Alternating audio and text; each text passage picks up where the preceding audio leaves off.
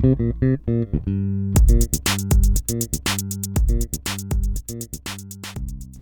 tired to do everything? How to live better without burning out. Written by Scott Young, January 2020. Wake up at 5 a.m. Read a book a week. Exercise every day, but make sure it's high intensity or it doesn't count. Journal, meditate, volunteer. Living well sounds exhausting. Maybe it's just easier to flop down and watch Netflix. Productivity guilt happens when you feel overwhelmed by all the things that you know you should be doing. You don't do them, but you still have that nagging feeling like you're wasting time. So if you feel that guilt, I'm at least partly to blame. I write a lot about how to live better, and sometimes all those suggestions can start to feel a little bit more like burdens than helpful advice. So, if living well sounds exhausting, what should you do about it? Should you just ignore all the advice as posturing from overachievers? Or should you beat yourself up for not reaching some hypothetical ideal? Exposing the hidden contradictions of life advice. Part of the problem is that suggestions are almost always given on their own. So you can read about why exercise, reading, meditation, or gratitude journaling are all good on their own, but rarely about how they trade off against one another. After all, you only have a certain number of hours in the day. If you've got a busy job, studies, or family, at some point, you're simply going to run out of time. There will always be trade offs. If you're meditating for an hour every day, that might cut into your gym routine, or social life, or reading habits, or, or something else. In practice, the fewer things you're trying to stick to at the same time, the less room there is for conflict. If you're only worrying about exercise, it's probably not so hard to stick with just that and simply reduce the amount of time you waste on obviously trivial things. However, when you start to try to add 50 other suggestions for living well, you'll find they start to conflict with each other. Prioritizing these different ideas is under discussed, perhaps because it's messy, complicated, and different people disagree. It's easy to say exercise more. It's more controversial to say exercise more and read fewer books. Yet the first does hint at the second, if only implicitly. So, what if you do have time, but you're just too tired to do everything? So, even if your timetable isn't so compressed that it's literally impossible to fit some added activity in, sometimes you're just too tired to do all the stuff you should.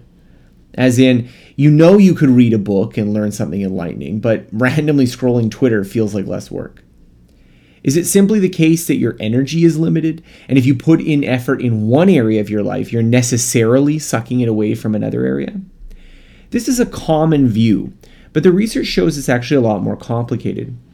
Psychologist Roy Baumeister helped develop the view of ego depletion, which basically means exactly this idea. Exerting willpower is hard, it depends on a finite store, and when that store is depleted, you succumb to temptations more easily. Except ego depletion hasn't stood up as well as a scientific concept after more rigorous replications. Indeed, there's research that shows that the way you think of your own willpower affects its depletion. If you believe that you're energized by doing hard things, you tend not to get depleted after exerting willpower. If there really were a physical store of energy, then your beliefs about it shouldn't affect it, and yet they do. More research is still needed to determine exactly what biological mechanisms go into feeling fatigued, especially when the fatigue is purely mental. However, it's likely to be a lot more nuanced than simply burning up energy from a fuel reserve two types of tired. So, in my own life, I like to contrast two different types of feeling tired when deciding whether to push forward with more effortful activities or give myself a break. The first kind of tired is felt mostly as you're initiating an activity. This is the feeling you have as you think about going to the gym, but it sounds hard and frustrated, and then maybe you should just watch another episode of The Office first. However, once you actually get to the gym, your mood changes. Suddenly it's not so bad, and when you get home, you're glad you went. The second kind of fatigue persists throughout the activity itself. So you've decided to read a hard book for fun, except it's not really so much fun as it is a slow torture. Your mind darts every 15 seconds, and you struggle with pushing through more than five minutes of it. The first kind of fatigue doesn't seem to match up with the energy metaphor much at all. In this case, you think the activity will be exhausting, but when you actually get going, it doesn't feel so bad. The effort is all in the starting, not the doing.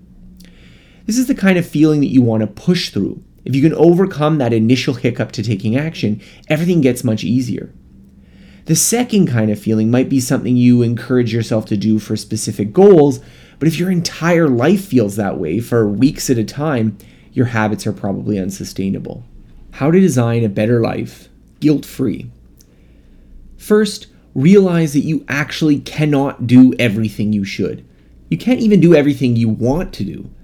That's okay. That's just a normal constraint of living in a world where time isn't infinite. Therefore, it's totally okay to acknowledge that there's trade offs between different pursuits. You might want to meditate an hour every day, but recognize that this will cut into your gym habit. Or you might decide that waking up early is going to cut into your social life. I won't decide which you ought to prioritize. That's for you to choose. I'm not even consistent with how I make this choice. At some points in my life, I've prioritized my health and fitness, at other times, my social life, reading, or some other activity. So, while in theory there's enough time for everything, in practice there are almost always trade offs. Second, make a distinction between a lack of inertia and persistent exhaustion from an activity being more hassle than help. If you push yourself to the gym but feel good after you went, that's good.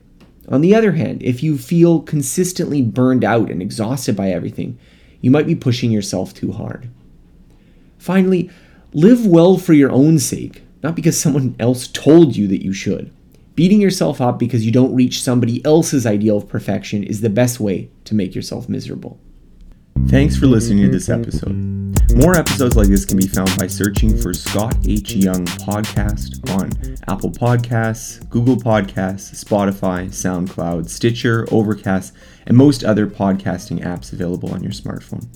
If you've enjoyed this episode, please consider rating my show. It helps other people find out about it. More of my work can be found at my website, scotthyoung.com. Thank you.